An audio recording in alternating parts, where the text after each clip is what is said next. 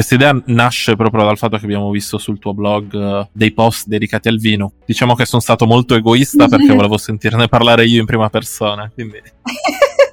ok, ok, sì. La storia degli Stati Uniti con il vino è molto forte perché intanto una delle prime esplorazioni dei vichinghi che arrivarono in Nord America, anche se in realtà in Canada, chiamarono questa terra Vinland proprio perché c'erano tutti questi grappoli. Quindi questa è una cosa che, che mi ha sempre affascinato. Poi però la produzione doveva aspettare ovviamente fino al 1500-1600. Oggi gli Stati Uniti sono il quarto più grande produttore di, di vino al mondo e l'altra cosa bella è che in realtà noi dobbiamo alla vite americana l'esistenza tutt'oggi del, del, vino nel resto del mondo, perché c'era questo parassita, la filossera, che distrusse gran parte dei vigneti europei e non avremmo oggi più la vite come la conosciamo se non ci fosse stata quella americana. oggi tutto il vino che viene prodotto, eh, la vite è un innesto, quindi mi è sempre piaciuta questa immagine del, okay, okay. Di, anche di questo, i piedi degli Stati Uniti eh, in America, anzi e la testa in,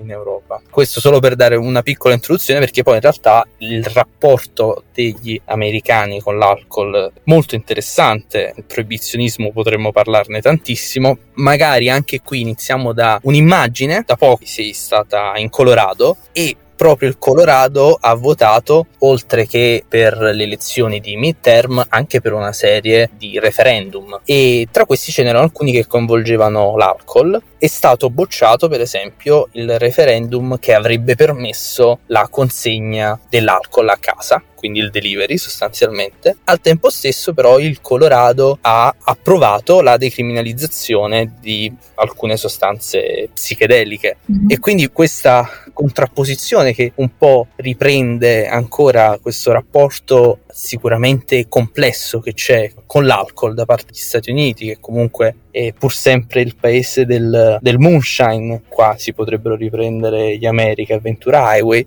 mi ha sempre affascinato. Però ecco, adesso ho parlato troppo, forse l'introduzione è troppo lunga, ti lascio subito la, la, parola, anche per raccontarci poi l'alcol come è vissuto veramente. Certo, mi hai fatto riflettere perché mh, mm, è vero, questa cosa del colo- il Colorado è un po' in questo momento, secondo me, una cartina di tornasole un po' per tutte le tendenze culturali e sociali degli Stati Uniti in generale, no? Se prima lo era la California, poi lo è stato il Texas, il Texas continua abbastanza a esserlo, però però dal mio punto di vista il Colorado è veramente un, un, posto dove puoi cominciare a vedere l'America del futuro. Io credo a questo proposito che gli americani siano seriamente convinti e non penso forse che abbiano del tutto che l'alcol sia per certi versi più pericoloso eh, dal punto di vista così proprio della, della droga no? del, del, certo, certo. più pericoloso dei eh, un certo tipo di funghi allucinogeni, per non parlare ovviamente della marijuana. Il Colorado è stato il primo stato insieme all'Oregon a permettere appunto l'uso ricreativo, a legalizzare l'uso ri- ricreativo della marijuana. Tra l'altro letteratura americana e alcol hanno anche un grandissimo rapporto, una tradizione molto florida, diciamo. L'alcol, eh, noi abbiamo una tradizione legata al consumo dell'alcol che è una tradizione culturale. Noi difficilmente, se non forse adesso non voglio entrare nel merito delle vostre vite, però insomma proprio a livello culturale il vino è una cosa che noi beviamo non per cercare tendenzialmente alienazione, ma abbiamo una cultura del gusto del vino, no? Cosa che negli Stati Uniti è recente, il fatto di fare una degustazione di vino, di pasteggiare con il vino, il fatto di usare l'alcol come elemento compagnia aggregativo non necessariamente finalizzato proprio all'alienazione, alla repressione di certi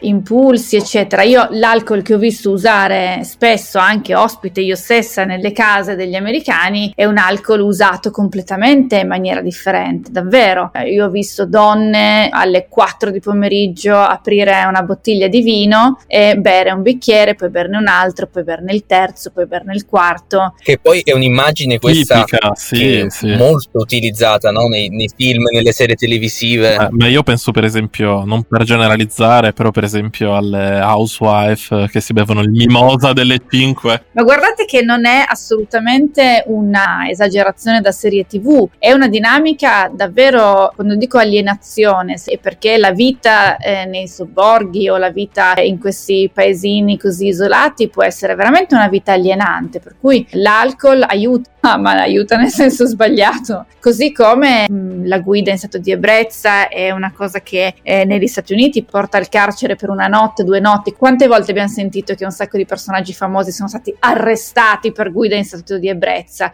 La guida in stato di ebbrezza vuol dire che tu hai un tasso alcolico superiore allo 0,2, quando da noi ho 0,2 0,1 addirittura, no? quando da noi è, è 5 volte tanto, perché proprio appunto c'è un, un rapporto con l'alcol che non è mediato eh, da una tradizione culturale del gusto, dell'aggregazione, del, dell'uso quotidiano per il piacere di eh, passeggiare e sapersi fermare e non bere per dimenticare, per poter dover essere un po' prosaica. No? Quindi questa è la mia impressione. Poi davvero l'alcol eh, per quanto riguarda la, la, letteratura americana è piena di ubriaconi, da Raymond Carver a Hemingway, insomma lo sappiamo perfettamente che purtroppo l'alcol dal punto di vista letterario ha avuto una trattazione non lusinghiera e non portatrice di vantaggi ecco dal punto di vista proprio letterario ma su questo poi ci sarebbe da dire molto altro. Insomma sono stati scritti libri su alcol e letteratura però sul fatto che sia considerato effettivamente più pericoloso della marijuana ci, ci sia meno disponibilità dal punto di vista legislativo a costruire delle zone franche diciamo per l'alcol, questo è sicuramente vero. Solo per chiudere quello, la testimonianza di Davide sulla vita statunitense che poi ha salvato il vino europeo, eh, volevo una nota ironica sottolineando come sono felice che non ci sia nessun deputato statunitense che ha cambiato la propria residenza su una vita come purtroppo è successo in Italia eh, nel caso della gestione della Xylella nel sud Italia.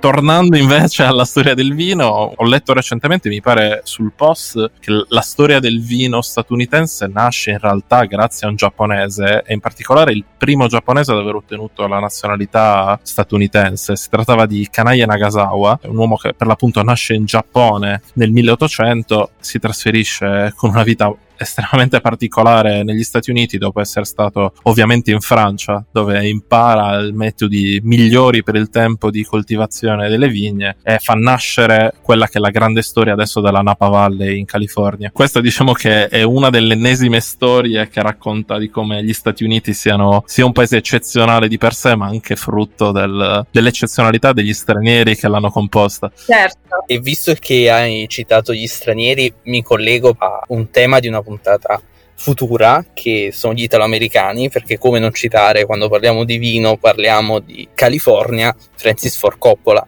che oltre ad essere ovviamente un grandissimo regista e produttore ha cominciato in realtà da un bel po' anche a, a fare vino che ancora non mi hai offerto vorrei sottolineare. Ancora non ti ho offerto, ma al più presto lo recupereremo perché è un ottimo Cabernet Sauvignon che si chiama Director's Cut. Ah, sì, certo. E c'è certo. questa bottiglia che è bellissima la bottiglia perché c'è scritta è un omaggio agli standard altissimi che sono necessari per fare grandi film e un grande vino. E per me è qualcosa di spettacolare. Bellissimo. Da un accenno magari al proibizionismo visto che l'avevamo citato e anche un collegamento sempre parlando di cose affascinanti gli Stati Uniti, che appunto sappiamo la Costituzione americana è particolare, diversa dalla nostra, ma dedica addirittura due emendamenti all'alcol, il diciottesimo che era quello appunto con cui iniziò il periodo del proibizionismo e il ventiduesimo che è quello che poi l'ha abolito e ha dato la libertà agli, il ventunesimo scusate, agli stati di gestire il mercato degli alcolici. Quindi ancora di più si intreccia no, questa storia degli Stati Uniti con l'alcol e sul periodo del proibizionismo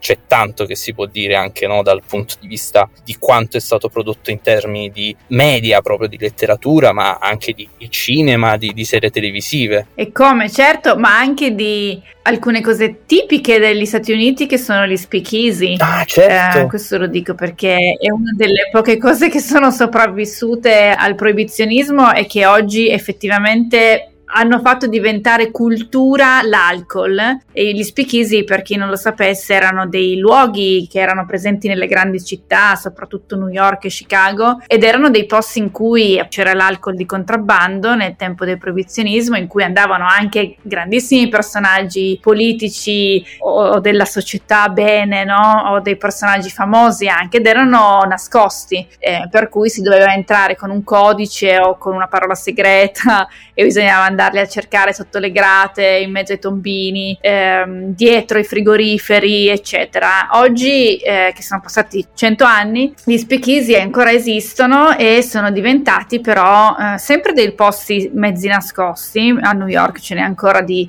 posti in cui devi andare con la parola segreta, codici vari che puoi reperire solo con cose rocambolesche e lì vengono serviti per esempio appunto vini di altissima qualità, alcolici, drink di altissima qualità. Quella effettivamente è un'eredità del proibizionismo molto interessante secondo me perché sono riusciti a trasformare qualcosa che era di contrabbando ed era qualcosa di assolutamente illegale in una cosa estremamente cool e estremamente ricercata, no? anche a livello di qualità. Certamente poi dal punto di vista di film, di libri, eh, canzoni, un sacco di, di canzoni blues, country, folk, parlano insomma del proibizionismo e di quell'era che si fa sentire effettivamente anche oggi dal punto di vista legislativo, come abbiamo appena visto, no? per cui non è ancora finita la guerra contro un certo tipo di uso dell'alcol, così come non è finita per esempio, e questo sempre a noi fa un po' specie a noi in Europa, quella contro le sigarette. Sono due guerre che vengono combattute a livello su, con, con più strumenti, secondo me.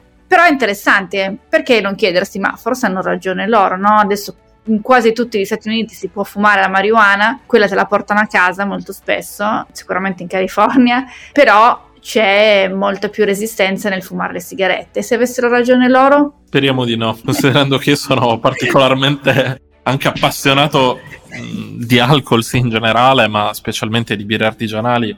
I miei amici che condividono con me questa passione mi, uccidere- mi ucciderebbero se non citassi in questa puntata l'assoluto valore dei birrifici e dei luppoli statunitensi, in particolare lo stile APA, l'American Pale Ale, è veramente un'eccezionalità che sta venendo ripreso molto spesso anche dai birrifici europei ed è ottimo in realtà. Tra l'altro nel mondo, nel mondo delle birre, non so se sia così sul mondo del vino, nel mondo delle birre c'è questo dibattito che suggerirebbe di bere le birre locali in ogni posto in cui si va. Pertanto non è molto comune bere birre statunitensi in Italia, a parte magari tranne le industriali come per esempio la Budweiser, però quelle artigianali, quelle che sono più facilmente deperibili, generalmente non arrivano e quindi molto spesso leggo su blog oppure in video YouTube di gente che si organizza dei viaggi per assaggiare alcune birre. La più famosa e mitica tra tutte di queste birre artigianali è la Plinius the Younger, che un giorno sicuramente vorrò assaggiare. È vero, sono buonissime le birre artigianali in America. In particolare, da quanto so, una delle mete fondamentali per le birre dovrebbe essere Portland. Non so se ci sei mai stata. Più e più volte. Sì, sì, è vero. Portland è piena di birrifici. Ci sono quasi più birrifici che, non so, negozi di scarpe. È vero, ci sono delle birre molto buone. Confermo. Ci sono stata tante volte a Portland e la birra è una costante, direi. Allora, possiamo ringraziarti anche per questo secondo estratto. Noi abbiamo, abbiamo aggiunto nuovi libri. Ah, hai un ulteriore argomento argomento, Davide? No, proprio perché per chiudere mi sembra giusto anche chiedere in questo caso dei consigli di lettura. Io consiglierei Viaggio a Eco Spring di Olivia Lang, che è un uh, libro che era uscito per il saggiatore qualche anno fa e racconta una serie di storie di scrittori e del loro rapporto con l'alcol, quindi da Tennessee Williams a Francis Scott Fitzgerald, Carver che ho già citato prima, insomma, tutta una serie di storie reali, no? Di questi scrittori con l'alcol che molto spesso era una musa, e, ma altrettanto spesso era anche una condanna. Quindi sicuramente un libro, un libro interessante. Con questi ultimi consigli ti ringraziamo, abbiamo segnato libri da leggere sia in generale sugli Stati Uniti sia sul bere. Attendiamo in privato anche i consigli di bevuta per capire cosa bere e dove andare quando ci recheremo nella Napa Valley e poi a Portland per bere vini e birre. Non possiamo che ringraziarti con l'augurio magari di trovarci negli Stati Uniti per poter stappare una bottiglia. Ma volentieri. Un po' come Sideways, magari. Super volentieri, grazie mille a voi ragazzi.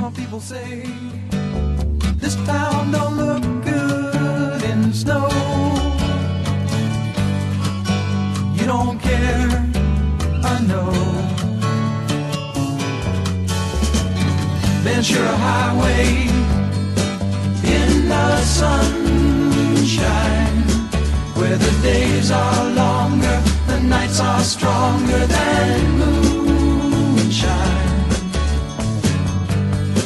You're gonna go, I know.